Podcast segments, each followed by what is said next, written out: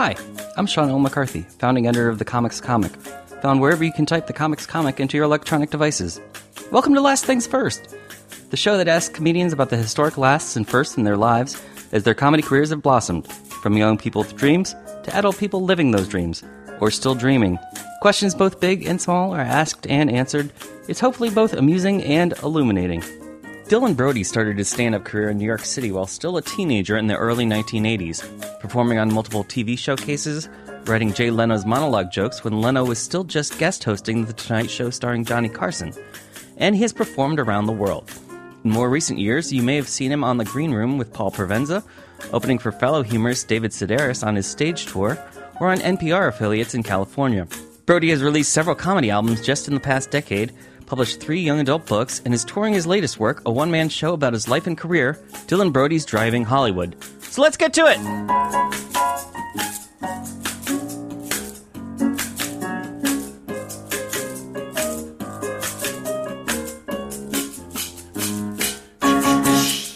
Well, it's good that we have things in common. Yeah. So, Dylan Brody, uh, thanks for joining me on Last Things First. Thank you for having me on Last, last Things First. Yeah, so Last Things First. Uh, in my review of your one man show, Dylan Brody's Driving Hollywood, I, A com- lovely review, by the way. I thank you for it from the bottom of my I compare you to uh, Dana Gould's Big Brother. Do you is that is that the first or one of many times you've been compared? no one has ever compared me to Dana Gould. I love Dana Gould. I believe Dana Gould is older than I am. You're a year older. I am? Yeah, I had to look it up to make sure I was I was structurally correct. Nice. Uh, I thought he was older than I am because It's close. I started so young that w- I sort of got in the habit in my early days at- when I first encountered Dana, so in the 80s, uh, I was in the habit of assuming I was younger than everyone else. Um, but I love him. I love his work. I am thrilled to be considered in any way in his universe. So thank you for that comparison. And it might become a blurb for use when talking to people who would know who Dana Gould is. Because Right. the truth is, Dana Gould, like me, is well known in certain circles and then unknown outside that. Right. So there, you know, he has fans. He has a fan base, and certainly in Hollywood, everyone knows who he is because he wrote The Simpsons, and he he has a history in the behind the scenes Right. industry. But out in the world, I don't know that he's a household name, and uh, and I imagine that bothers him as much as it bothers me. I go to sleep every night cursing the fact that Dana Gould is not a household name. Uh, he made a um, a keynote address at the Montreal Festival just for laughs a couple years ago, where he talked about having to overcome those feelings of Yeah. bitterness and resentment toward other comedians. Yeah, he's a he's a wonderful comic. He's a a smart and kind man, and uh, and he made a pass at the woman who would later become my wife, like a year before I met her. Huh, just like a younger brother would. Yeah, exactly right. exactly right. Well, that leads us back to you. Oh, so, good. So you, I know in, in your in your one man show you talk about um, second grade, uh, second grade and sixth grade. I do. And then suddenly at seventeen, you're a comedian in New York City. It was yes, Uh, well, suddenly in terms of five years or yeah, yeah, and and and the context of a, a one hour show, a seventy Right. minute show, it wasn't nearly as sudden to me as it might appear in the show. But how did you get? At what point did you go from the precociousness to thinking, "Oh, I can use these gifts on stage as a performer"? Ah, I always wanted to be a comic. I knew from very early that I, I loved getting laughs. Uh, I loved comics. I would tune in to any television show that I thought might have stand up comics on it. I watched sitcoms and reverse engineered how joke writing worked. I was I was just fascinated by the, the process of comedy and the craft and the and the response. Um, laughter always felt to me like love. Uh, so, so I always knew I wanted to do stand up. The the first act I went out with, I did not write. A student of my father's. My father was a teacher at Skidmore College. He taught theater and first he taught English and literature, and then he became head of the theater department. And one of his students wanted to write comedy at the same time that I wanted to start doing comedy. So I sat down with this grown up in his I don't know twenties. Um, How old were you? I was seventeen. Okay. It was the the year between high school and college. The summer between high school and college. And he wrote me my first six minute open mic set. Oh wow. And it was not right for me. I don't know that it was bad, but it wasn't. It was just words that I could say. It wasn't my thinking. It wasn't. He wasn't writing for you. He was just writing jokes. That well, there was use. no me that you could write for yet. I didn't know who I was yet. I didn't know what I was as a comic. He asked me questions about what I was doing and what I was up to, and I answered them, and then he wrote jokes about them. Mm-hmm. Okay. I was there was one joke that I so thoroughly didn't understand that I was mispronouncing a word in it, a name in it. Uh, I was that summer, in addition to starting to do stand up, the summer between high school and college, I was also working at the New York Renaissance Festival. Okay. Where Jon Lovitz taught me to improvise in Elizabethan Very nice. and uh, in Sooth. Um, Acting. was he doing that already? But no, then? no, Okay. he wasn't. He was. This was in eighty. One. He, but he he taught me to improvise Mm-hmm. Elizabethan, and I was one. Of, I'm one of the few people who improvises Elizabethan in iambic pentameter, which he also could do. But You know, there's a group now called Improvised Shakespeare. I do know that, but uh, but I'm better. In any case, why? Why would I? Why? No, you should just ask to sit in with them as a Oh, guest. that'd be fun. Actually, yeah, as a He, um, jam, an Elizabethan jam. Did they have jam back then? I don't know. This Don't look it up. jelly. I had jelly. The the uh, the joke was I was working at the Renaissance Festival, and the joke was uh, I'm working at the Renaissance Festival this summer. Uh, it's where where everybody dresses up like characters from a Bruegel painting. This was a joke he had written for me, and I didn't know who Bruegel was, Bruegel. so I pronounced it Bruegel. And even if I'd pronounced it correctly, the audience doesn't know who Bruegel is. I mean, it was just there was so much that was wrong with this for open mic nights. I did it maybe three or four times, and then went, "Yeah, this isn't working." Like and the imbroglio. started to oh uh, a, a Bruegel, haha. Um, I don't know where Burgers, bagels. Ooh, now I'm hungry. I uh, I ditched it and started Mm-hmm. working up my own material. About a year later, I got in at the improv, and, and Yeah, how how were you able to manage that so fast? Was it just the boom of the '80s, or well, I wasn't. I, or you were just that I didn't uh, suck. prodigy? I didn't suck. I was really working hard to find my voice and to Mm-hmm. figure out what I was doing. To, at the time, it didn't seem like it was fast. It seemed like it had taken me forever. Right. I, I one of the moments in my life that has burned into my memory. It, it was the second time I showcased for the improv that I got in, Okay. And the first time I didn't. I went with a friend from Sarah, Alex Bernstein, who I mentioned earlier in another broadcast with you. Uh, Alex Bernstein and I went down from Sarah Lawrence together and showcased, and we did not get in. And I think he never showcased there again several months later, I went back and showcased again, and this moment when I came off stage and Silver Friedman, the I was just going to ask who it was who passed you. was sitting at the back of the room, Mm-hmm. nodding and smiling at me, and I thought, "Oh, now I'm a star. Now, now I now I am allowed through the gates, and I am a famous stand-up comic, like the guy in Fame who goes down and showcases at Catch a Rising Star and."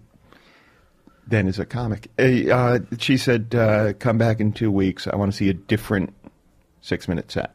Oh. And I said, "Okay, can I close with the same piece? Because I'm always closing with that." She said, "Sure." So th- two weeks later, I came back and did a different set, and she said, "You're a developing regular. Uh, put in for spots every week." And every week, I got two spots uh, from then on until. So you were commuting. Yeah, it was. I was at Sarah Lawrence College, and I would take the train down. It, the train to and from New York from Sarah Lawrence cost exactly as much as I was getting paid at the Improv.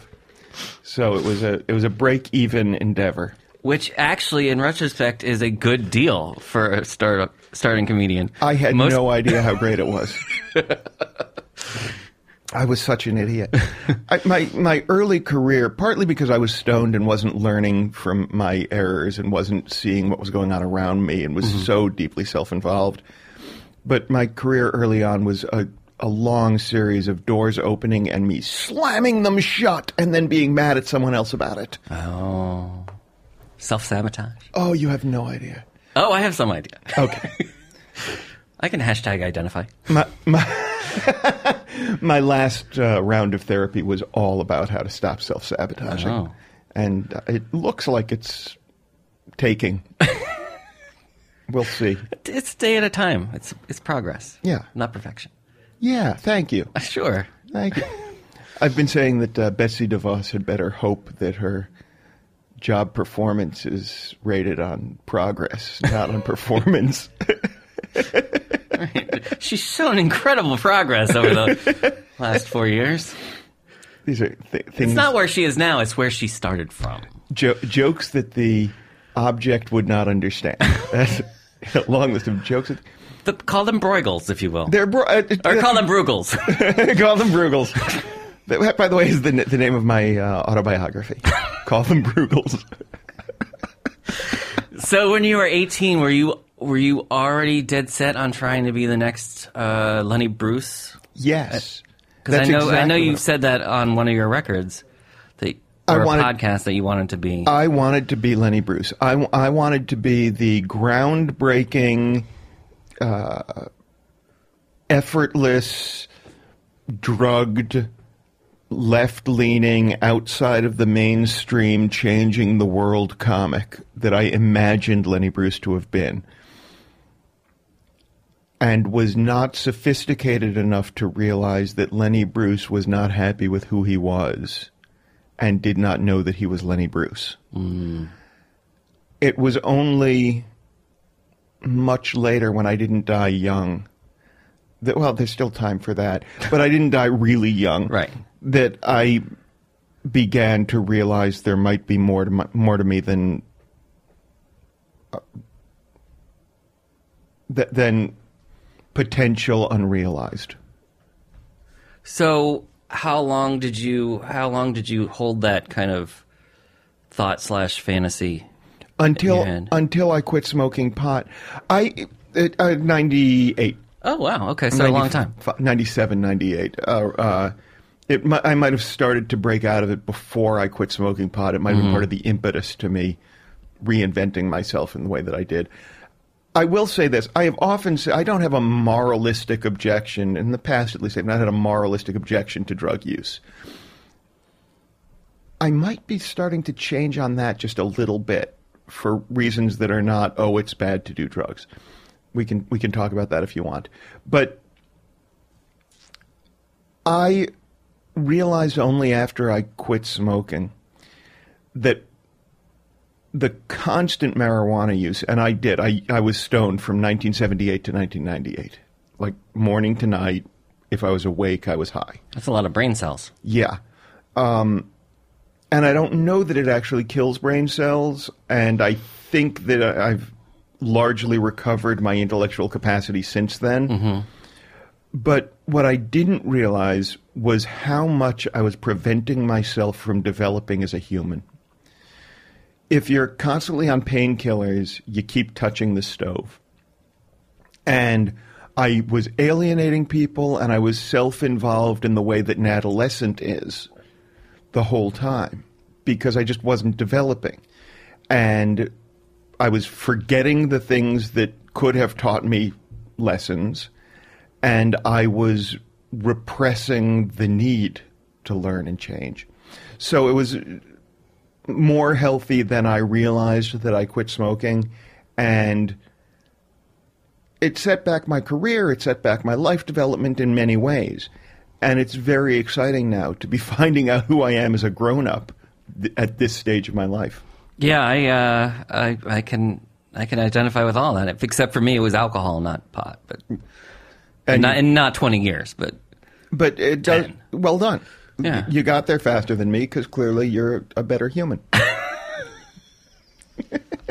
or just that selfish to want to survive. Because what's important is that we compare one another to our own accomplishments. Well, let's go. Let's go back then. Uh, instead of instead of 1998, back to the early 80s when you were Early 80s, when you were a teenager in New York, just starting out in comedy. Yes. How were you perceived by all those older comedians that you thought you actually were the youngest, or you thought you were the youngest? Well, I was How were you- certainly I was certainly the youngest at the improv when I got in. I wasn't allowed to drink yet.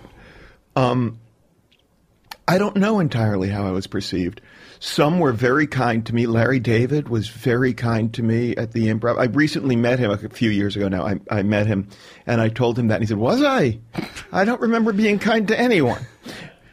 Ron Darian, who later went on to, I think he was the head writer or the story editor on Mad About You. Okay.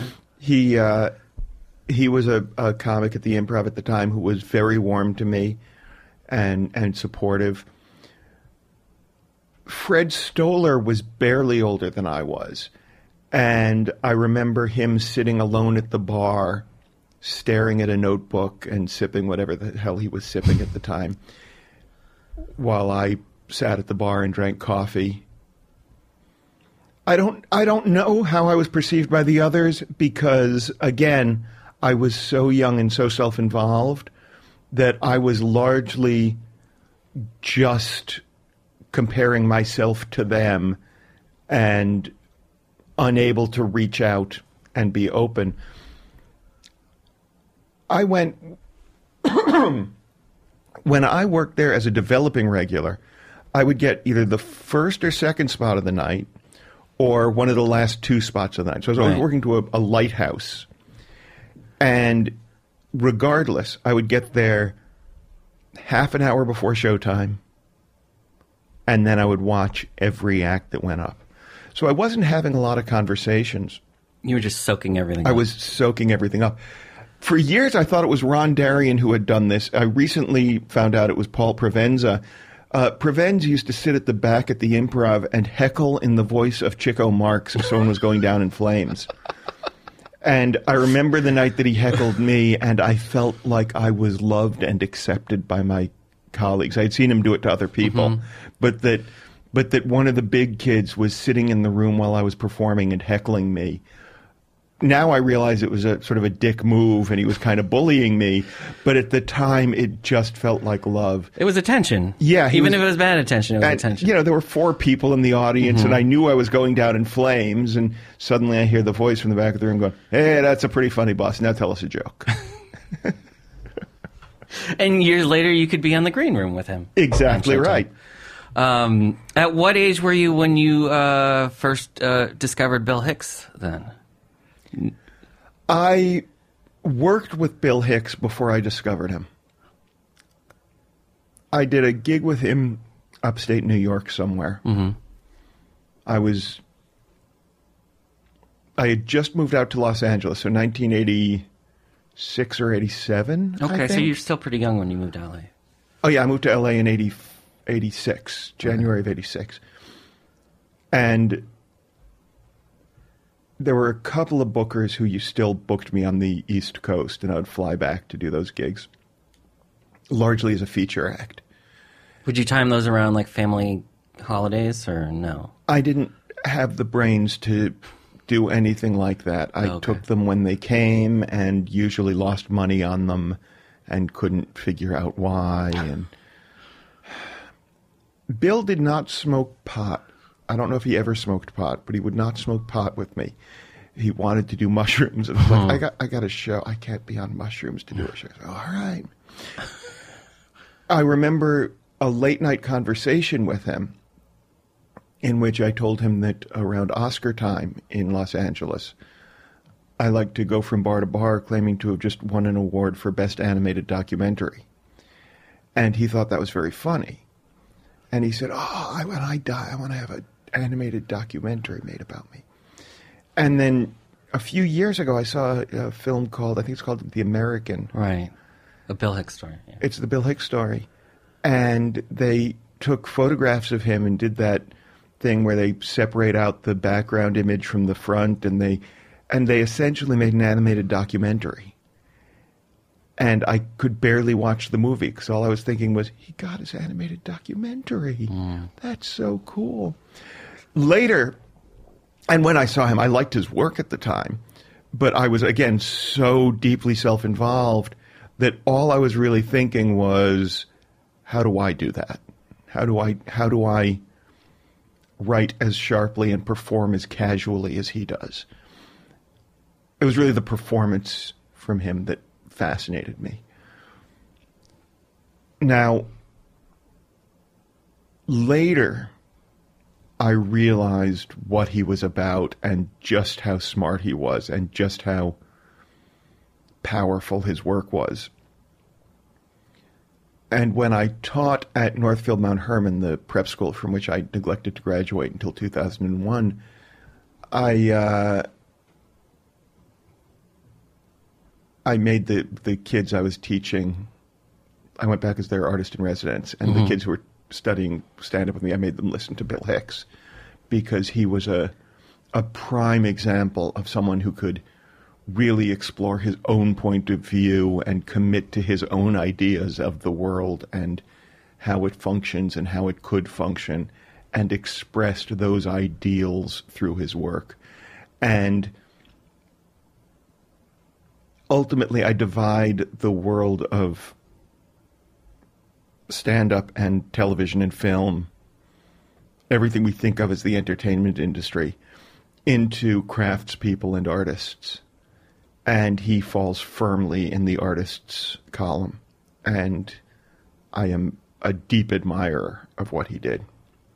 Were you in the 80s or were you just because you were comparing In the 80s, he was just less a- inspired by him and more kind of irritated that he was Yeah, I was just envious. doing what you just deeply envious because he was doing what I wanted to do and he was doing it better. And of course, when you moved to LA, you moved to LA around the same time that the rest of Hicks's outlaws were out there Yes, but the wreaking re- havoc at the comedy the store. rest of, of Hicks's outlaws were right leaning, and I was left leaning, and Bill was left leaning. Um, when you look at what Carl LaBove was doing and what uh, Sam Kinison was doing, they were right wing rebels. They they were creating the illusion that they were somehow cutting edge and innovative because they cursed, but the ideas they were presenting in their acts were incredibly regressive right. the only the, the one that I, I loved and sorely missed was Ron Shock, who was a storyteller and a deep-hearted liberal, uh, just a, a wonderful, sweet man who cared about the rest of humanity, and who now would be called a snowflake because you know he believes that human decency matters. The idea that that could be a ridicule, ridic, ridiculable, ri- ridiculable. ri- The idea that human decency could be considered ridiculous Right. by Or mocked. yeah. an entire political party now is horrific to me. But I digress. For a living. yeah, when you went to LA, you were still in your early 20s. Yes. And uh, did you have a plan when you moved to New York to LA? I know you said you were getting stoned every day. Did I have a plan? Oh, yes, I had a plan. Yeah. There was a uh, when I moved to LA. I was coming off the road. I had a I was part of a children's theater tour. Okay. uh, a show called King Arthur and His Magic Sword. Ooh. How is that not porn for kids? Medieval porn for children. Um, and while I was on the road, someone in L.A. and I will not give his name had read one of my my first screenplay and liked it a lot and was talking about buying it. So at the end of that tour, I had five hundred dollars saved, and instead of a ticket home, I had them give me a ticket to L.A. So yes, my plan was I was going to go to Los Angeles, sell my screenplay, and be rich and famous. That was my plan. And that was like the extent of the plan. I believed in this world where if you were talented and you had written something, uh, then everything came easy and money flowed into your hands and everybody knew your name and wanted to be near you and gave you cocaine. Where, pray tell, is this meritocracy? There's a, a story of mine. I don't know if it's on any of my CDs. I know I hate to advertise another podcast on your podcast, but I did a story worthy podcast on which I know I told the story. Uh, it's a myth. There's this mythology that says that there are people in Los Angeles waiting around to discover other people. And that doesn't happen. But we all grow up on this mythology, particularly East Coast artistes, uh, the intellectual academic crowd, genuinely believes that if you're talented and you work hard, things will be handed to you. And it does not exist. It is a lie. It is a a mythology that has been around for so long that we don't even notice we believe it. And if you're stoned, you continue to believe it and resent the world for not providing it. If you're sober, you slowly figure out that that's not reality and can determine for yourself how you are going to function in the reality that is, as opposed to the one you grew up imagining. So, in the reality, did you sell the screenplay? No, uh, I got to L.A. I slept on a friend's floor. I went to my meeting with the. He said, "I love the screenplay." It was on the Paramount lot. This meeting. Uh, I love the screenplay. I think there's some. We need more visual stuff in the second act. So I went and I used some of my five hundred dollars to buy a portable typewriter, and I did the rewrite. And I went back, and literally on the day that I brought the screenplay back to him, I found a custodian scraping his name off the door. He had been, excuse me, he had been, I'm, I'm doing uh, Bradley Whitford's acting technique. um, he, he had been buying screenplays from young writers mm-hmm.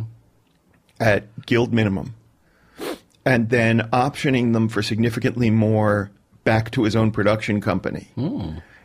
and then never making any movies and was fired for embezzlement from Paramount uh, Just in time. just in time for me to not get guild minimum mm-hmm. and a start to my career. And uh, the, the good news is, though, he is now a very successful and wealthy man in LA. Wait, how is that the good news? But having the blessing of Silver Friedman uh, didn't help you as much with Budd. no, I thought I, I thought there would be reciprocity. I, I didn't understand how it worked. I thought, oh, I'm a regular at the improv. I can get in at the Right. improv. But uh, in fact, no. Uh, she had gotten the New York club in the divorce, and he didn't care. So I got to the, the improv. Have you heard this piece? Have you heard uh, A little bit of it, yeah. Well, I, I- I, am I- I'm interested in where it goes, but I I uh, I went into the improv in in L.A. and I said, "Hey, I'm a regular," and they said, "Hey, we've never heard of you. Come in on Sunday, I think, for open mic night. Put your name in a hat." And I said, "I'm not doing open mic night. Come on, give me a showcase." So they put me up for a showcase on a Tuesday night, and I didn't realize at the time that that took a level of confidence in my work and a level of chutzpah that meant I was already there. Right? I didn't get it that not everybody can do that. right. I got a Tuesday night showcase, and I went to the MC and I said, "Okay, so I want you to say when I go on stage, you got to say uh, he just got in from New York, where he's been working in the film and television industry, which was true. I had been a, a production assistant on uh, Crocodile Dundee and the Cagney and Lacey New York shoot and Key Exchange." Um, offbeat. I've been on, I've been at PA on offbeat with Jesus. So the Tuesday night comes, I you go, tell sorry, the I- you shouldn't you shouldn't interview me this early when I haven't had nearly enough coffee or any lunch.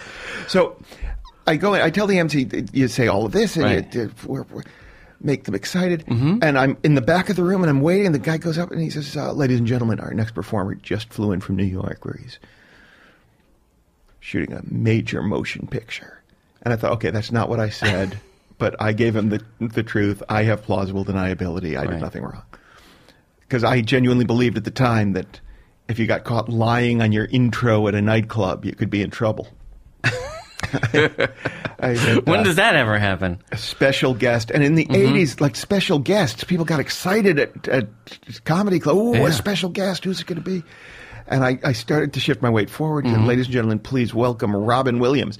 And Robin blasted past me and went on stage and did 45 minutes and was brilliant. Had you met Robin before? Uh, I had once uh, embarrassed myself in front of him, Okay. but that was as close as I'd come. He came off stage, and uh, the MC. How much time did he do? like 45 minutes, an hour. the audience was done. A nice bump. The audience was done. Classic. He uh, Bump. Close the show. he wore Show's them out. over. Yeah, exactly. They're signaling for their checks. Yeah. And the MC goes up and says, "Okay, so this next guy is from New York. Let's see what you got, Dylan. Come on up here." That was my intro. Dylan, come on up here. yeah. So uh, Is that your last name? Come on up here. Yeah. So I I went on stage Mm-hmm. and uh, and I said jokes. Like I didn't even tell. I said jokes into a room full of people who were paying their checks Mm-hmm. and leaving, and I did not get in at the improv.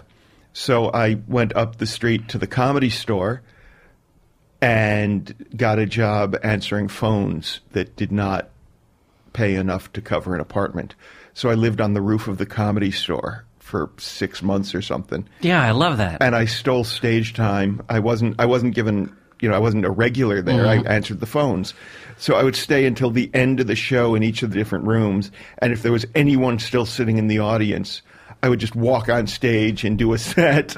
Right, because that's how, kind of how the store still operates. It's just the show goes until it's done. until it's done. Yeah, and and by that time, So the- who the knows when owner- it's over? The Nobody owner had left, so she didn't know that I was Mitzi stealing wasn't stage time. She hated me. She was afraid of me. Um, and then, and everybody else was up in the house doing cocaine. yeah, exactly. If it was raining, I would try to hide inside Mm-hmm. until they locked up, and then sleep indoors. But the rest of the time, I was sleeping on the roof. And one night. Uh, Well, it's Southern California, so the yeah, weather's not. most of the time it was okay. Yeah. Uh, one night, a woman who uh, who had seen me told me I was funny. She Mm-hmm. was in her forties, so I thought she was old. And she invited me to her house in Cougar. the Hollywood Hills, where I had sex with her and her boyfriend ah, she was a cougar. they offered me cocaine and told me I was funny. Mm-hmm. And it wasn't until many years later that I realized I had been homeless and a prostitute. Hmm. it's a it's a Cinderella story. It is. It's you're a pretty woman. Yes, that's correct. I am Pretty Woman. I I am Julia Roberts, only without the, the work that makes me look eternally young. and I don't have as appealing a, a laugh. Who else was who else was working there? Was was Maron working Maron at the door? In, Maron came in right after I left. Okay. In fact, he told me I don't remember this. Apparently, I confronted Mitzi at some point. Mm-hmm. I don't remember this. Apparently, I went into her office and said, "Look, I've been working here for four months, whatever it was, a year. I don't know. I, I need stage time. You got to make me a regular." And she said, "You're fired." Um, so, uh, Whoops. but uh, shortly after I left the comedy store, uh, Maron came in. He, we may have overlapped a little bit, and at some point, Sam Kinison said, "Don't pull a Maron. Don't don't don't pull a Brody. Don't pull a Brody. Don't go up there and confront Mitzi." So apparently, my name became a a noun for confronting the owner about a need for stage. Well, you can provide valuable life lessons to other That's comedians. right. That's right. Uh, I am a cautionary tale at best. Well, how did you get from there to writing monologue jokes for Jay Leno? Because oh, that was not A, this is a good story. that's not too far. Um, away. Jimmy Brogan Mm-hmm. is. I have a story that I don't think has been recorded yet called. Uh, We're recording it right now. oh, good. I'm not doing the whole story. It's, it's called "The Story of Jimmy Brogan is the nicest man on, in Oh. the world," I like this. and why I stopped hating name redacted for legal reasons. Um, Jimmy Brogan is a comic who has no act. He goes on stage. He says, "How are you doing? What do you do for a living? Where are you from?" I saw him at the Comedy Magic Club earlier this year. That's still what he does. and he's really good at it. He's very low key. He's he's just charming and witty and funny. He once made me uh, weep with laughter until coffee came through my nose. Uh, an audience member was from Denver, and he said, "Oh yeah, Denver. Yeah, that's five thousand three hundred eighty feet above sea level, isn't it?" And the woman said, How do you know that? And he said, Well, well, ma'am, it's called the Mile High City. Okay, let's start easy. If it were called the Yard High City, that would be what? Three feet. Very good. And I just, uh, he does that stuff effortlessly. And he was good friends with Jay Leno. Still is. Still is. Um, now, I was the host and MC at Chrissy Francis's Hollywood Comedy Room, no longer extant, on uh, Santa Monica Boulevard in Los Angeles. And Jimmy was there, and I considered myself not just host to the audience, but host to the comics as well. I wanted it to feel as though I was welcoming people in, I was creating an environment for them to work.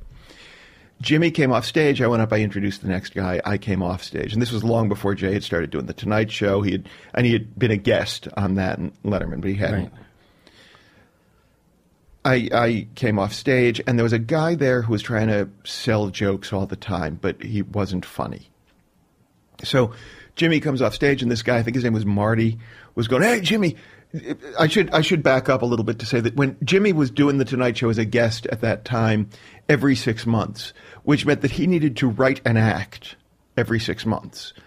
Other than that, he just improvised. But you can't go on television and say where are you're from, what do you do for a living. So he had a joke in his act, uh, uh, an utterly innocuous joke. It was uh, I, I get my hair cut at Supercuts because it's eight dollars. Well, eight and a quarter with tip. That was the joke. Right. And he comes off stage, and this guy's going, uh, "Jimmy, I got some supercuts jokes for you. Uh, you want supercuts? I got one. Uh, one week, I was one one week I was uh, short on cash. Instead of supercuts, I went to pretty good cuts. You think you could use that, Jimmy? Pretty good cuts. See, because I couldn't afford I couldn't afford supercuts. I went to pretty good cuts. What do you think, Jimmy? Could you? And I hear this going on. I'm like, oh, I don't want this happening in the room where I'm the host. So I say to Jimmy, "You need supercuts jokes, Jimmy?" I got some. I put my arm around him. I walk him away from Marty, mm-hmm. and I thank him for doing the show. And I tell him I love having him. And he said, "Oh, thank you so much. It's very kind. What do you, what do you got on supercuts?" And I said, "Oh, I was just just rescuing you from from Schlubbo, the, the joke mm-hmm. salesman." And he said, "Oh, that's very sweet of you. What, what do you got on supercuts?" and I said, "I got one supercuts joke that I've never done. If you want it, I guess." He mm-hmm. said, "What what is it?"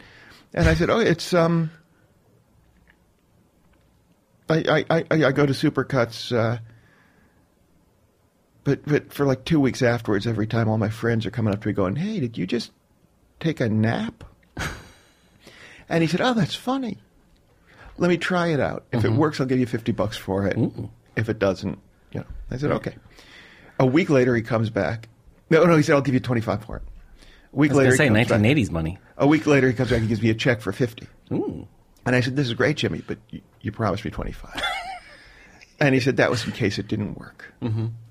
which is generous and sweet. It was, you know, he was giving himself leeway to pay me less than he felt. He said, "Never take less than seventy-five dollars for a joke again." and I said, "Okay." So that opened up the world of writing jokes for people. Mm-hmm. When he, when when Jay began doing Monday nights uh, as guest host for Johnny.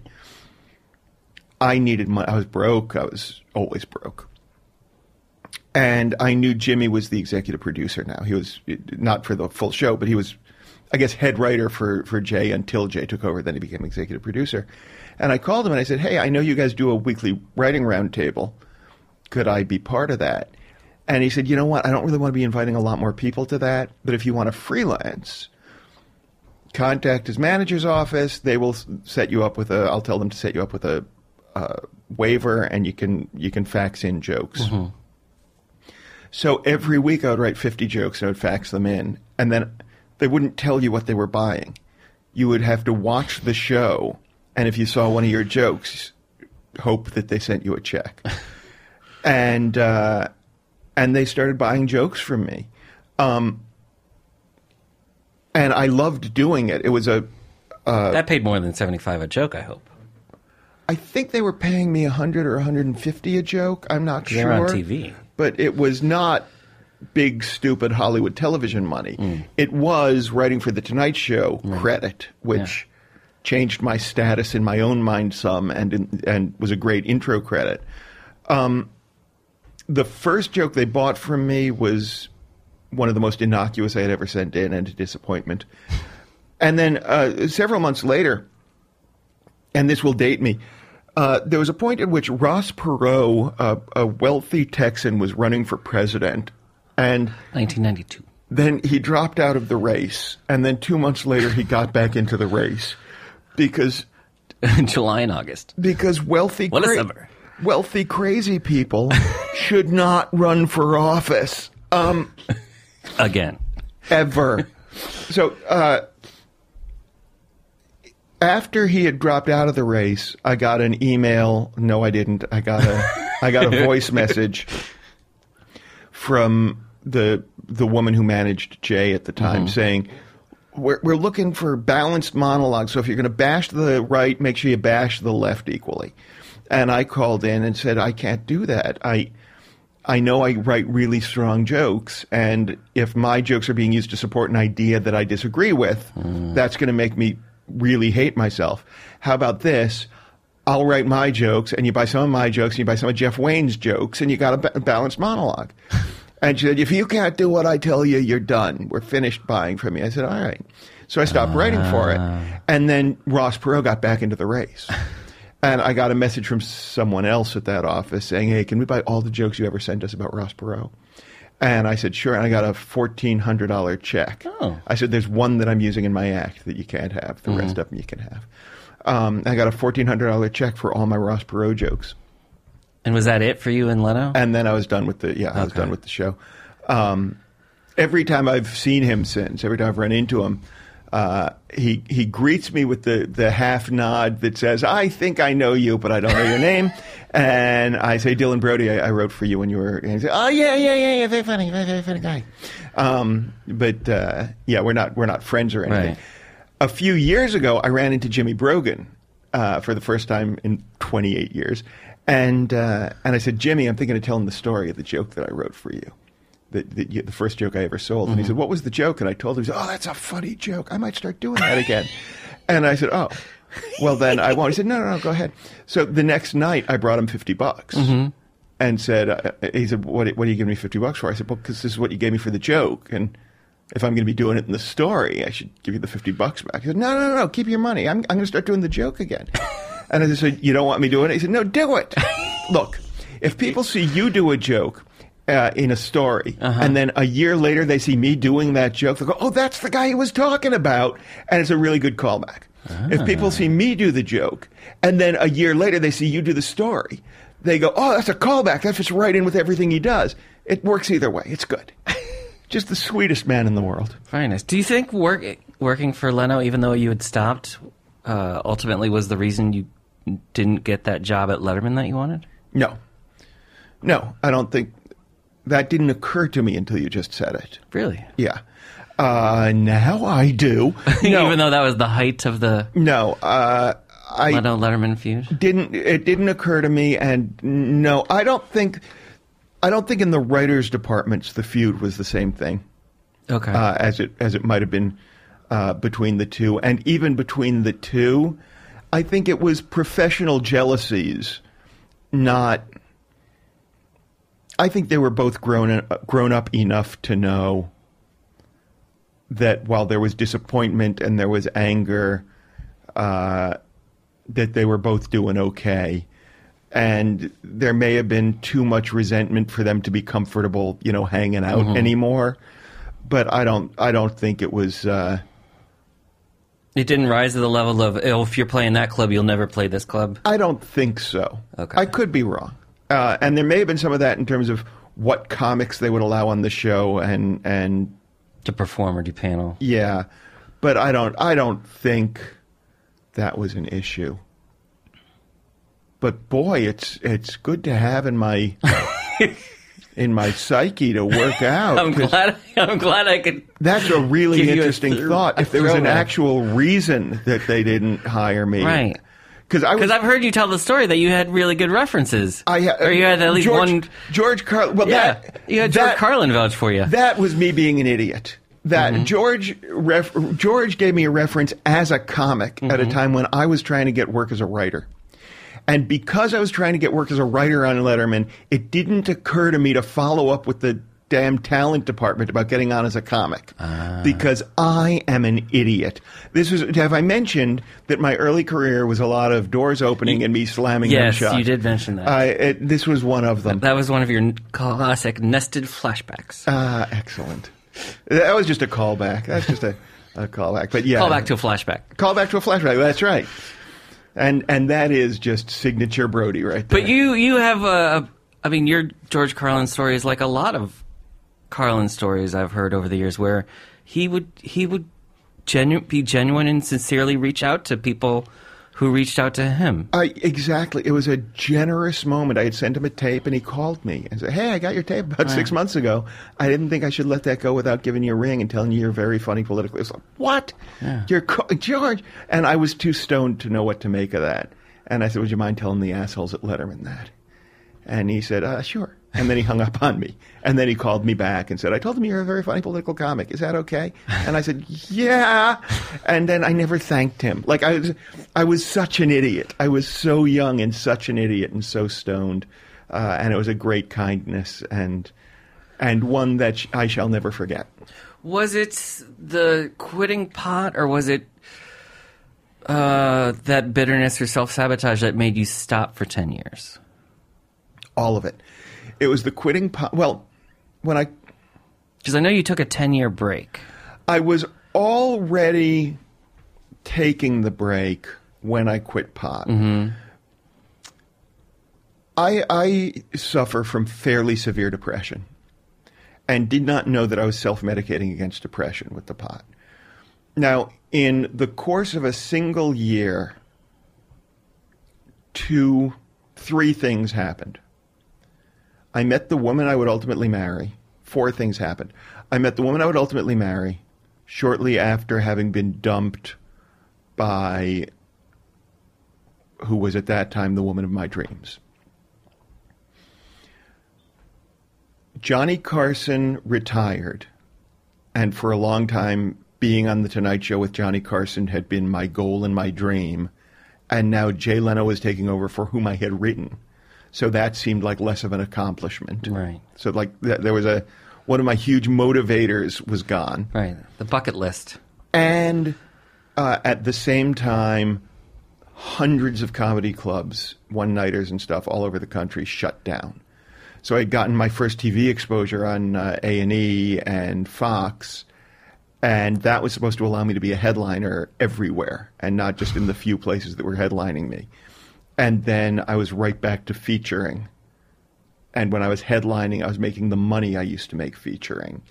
And it was depressing. So I spiraled into a depression. Felt as though there was no point in any of what I was doing. It wasn't getting me anywhere. I wasn't advancing. Even when I had what would be considered career move advancements, they somehow wound up not feeling like what I thought they were going to feel like. And partly because I was still smoking pot and partly because of the depression, that made them valueless to me. So all of that resulted in me going, no, my, I, I guess I'm a writer. I guess my success will come as a writer. And I pulled out of stand up and wrote, and then I started studying martial arts. Hmm. And it was the martial arts that ultimately allowed me to quit smoking cigarettes and then quit smoking pot. And particularly once that had happened, I no longer knew who I was as a performer. I had been a chain smoking, pot smoking, on stage pacing, hostile, left leaning, raging comic.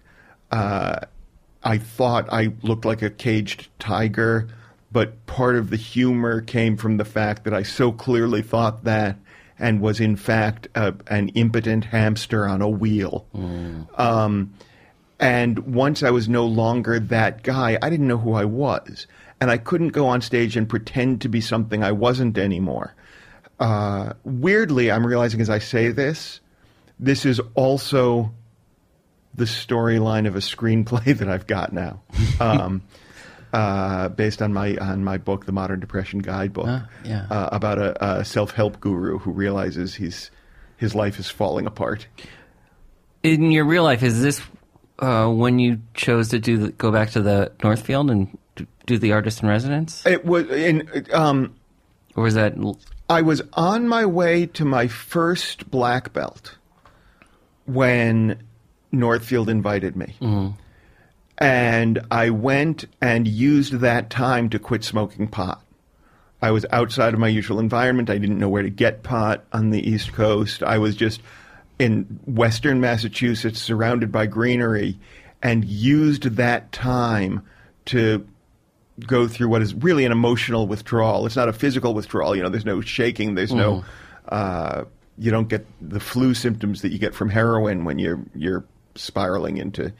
But it was a an emotional withdrawal that I was able to work through by being in Western Massachusetts, and uh, and then I, th- I was able to be sober by the time I had my black belt test, my first black belt test.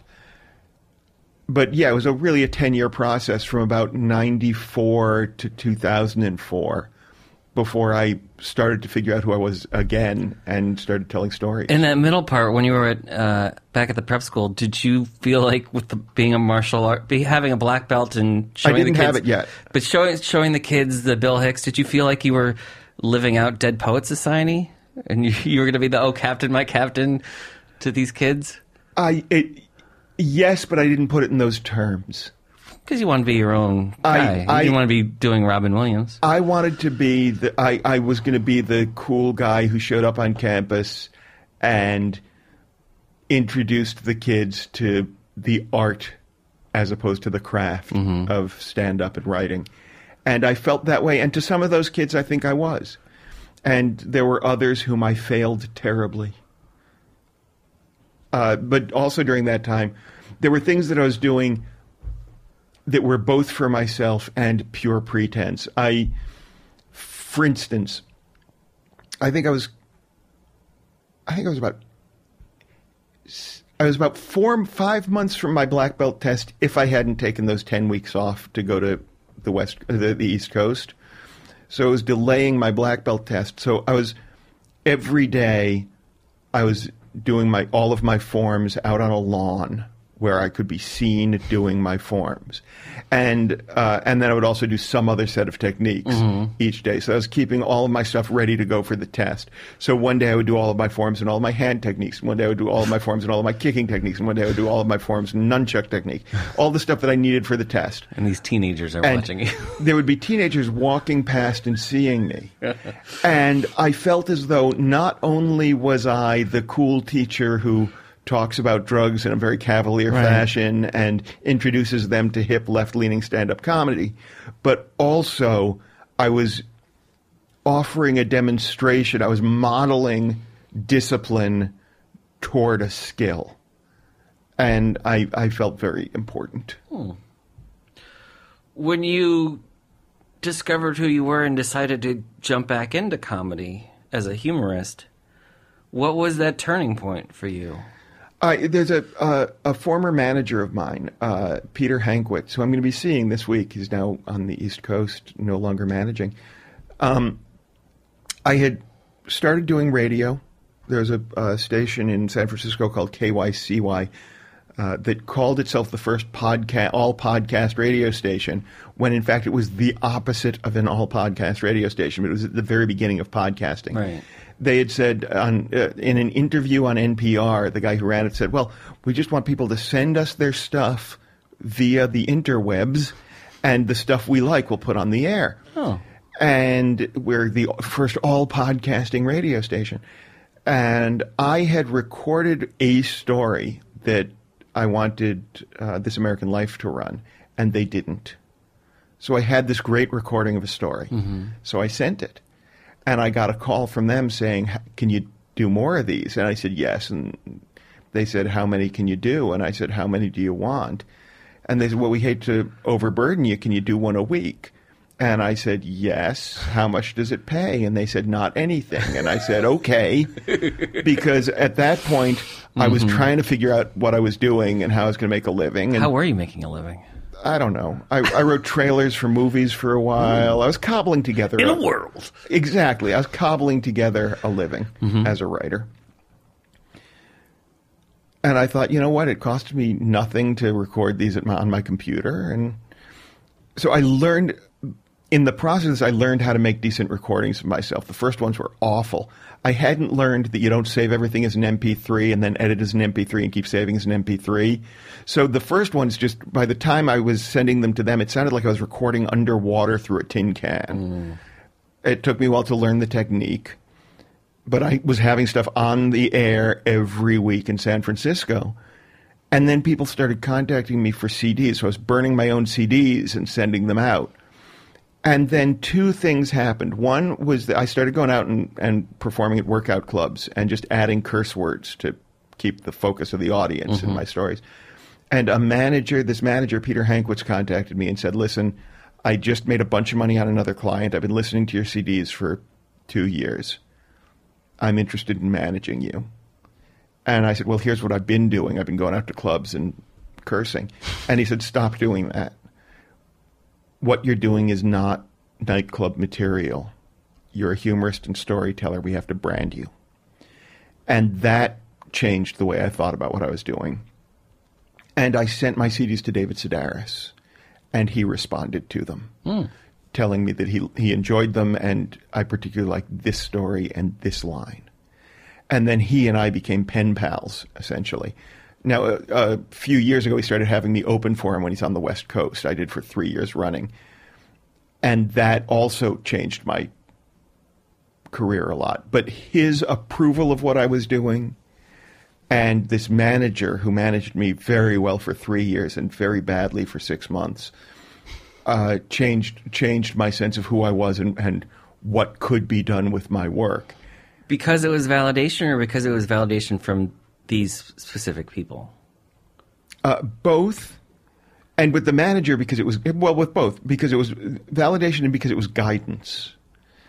It was somebody not just saying what you're doing is good as it is, what you're doing is worthwhile as it is, but also people who are smarter than I am, people who know how that world works, saying, now take it in this direction and this is how you should pursue it. Uh, I sent Sedaris, uh, I sent David a, a letter at one point saying, I'm getting ready to record my next CDs. Should I do it myself the way I've been doing it, or do you think I should find a label? And he got back to me with advice. Uh, my manager when I then found a label that was willing to, to license those next CDs, had smart advice on how to deal with that contract. Mm-hmm. I needed people who could inform my career beyond the work that I was doing creating a new style of, of humor. And the truth is, in 1958, I would just be a comic there were comics who were doing this kind of thing years and years ago, but there aren't anymore because television has taught us to expect the four to one laugh per minute ratio. So what I'm doing now has to be branded specifically because I don't want people to come see me and be disappointed. Right. That would just suck for everybody. It's funny though because now now that you mention it and I'm thinking about it, I've I'm I'm reviewing all these new Netflix specials and more than a couple of them at some point the comedian will stop what they're doing, or supposedly stop what they're doing, and say a line like, "Oh, I I know this is starting to seem like a TED talk,"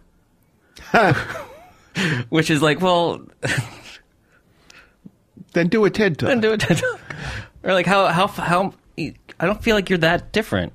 If they feel like they're getting into TED Talk territory. Well, I first of all, I like to believe that I am at the vanguard of that. Mm-hmm.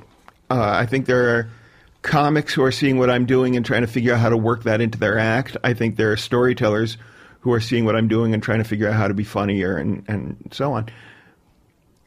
When I put together the, the show that I'm doing in New York right now, uh, Dylan Brody's Driving Hollywood, there was a director who wanted to work with me on something who is not involved in this project.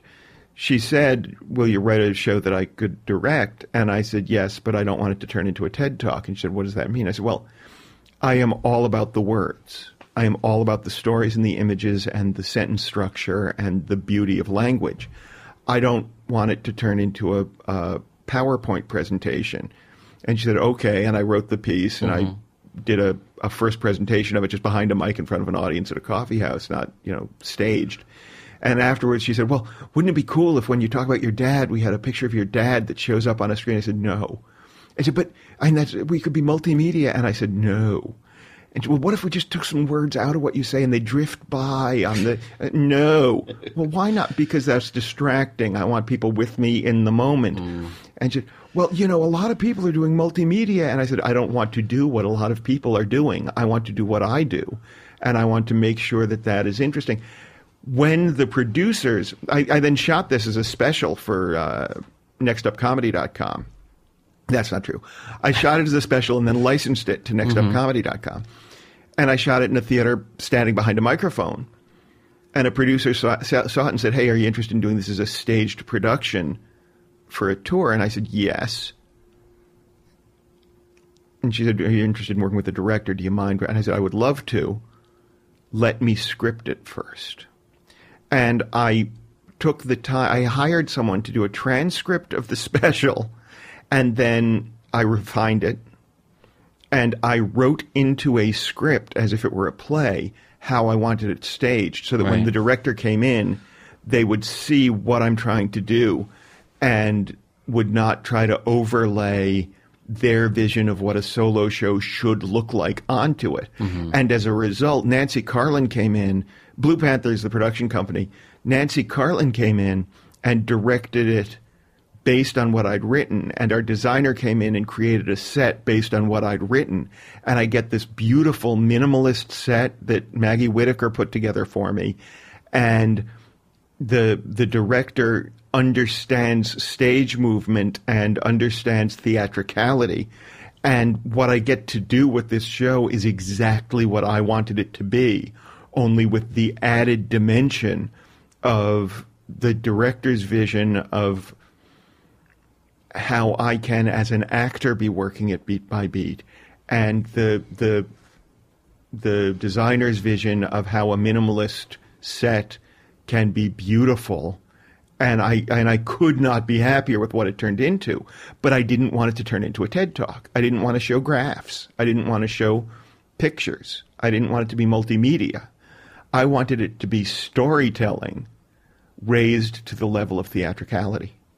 Sounds like after all of these years, you finally figured out who you are and what you want to be. Yeah, now if I could just figure out how to make a living, I'd be all set.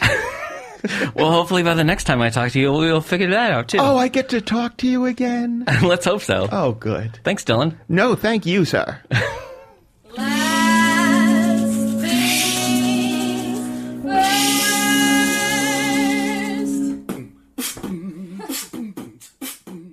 This episode of the Comics Comic Presents Last Things First was produced by Alex Brazell at Showbiz Studios. The music by Camille Harris and Shockwave, logo by Giggle Chick. Please check out my website, thecomicscomic.com, for more interviews, reviews, and comedy news. Become a paid subscriber at patreon.com. I'm your host, Sean L. McCarthy. Thanks for listening.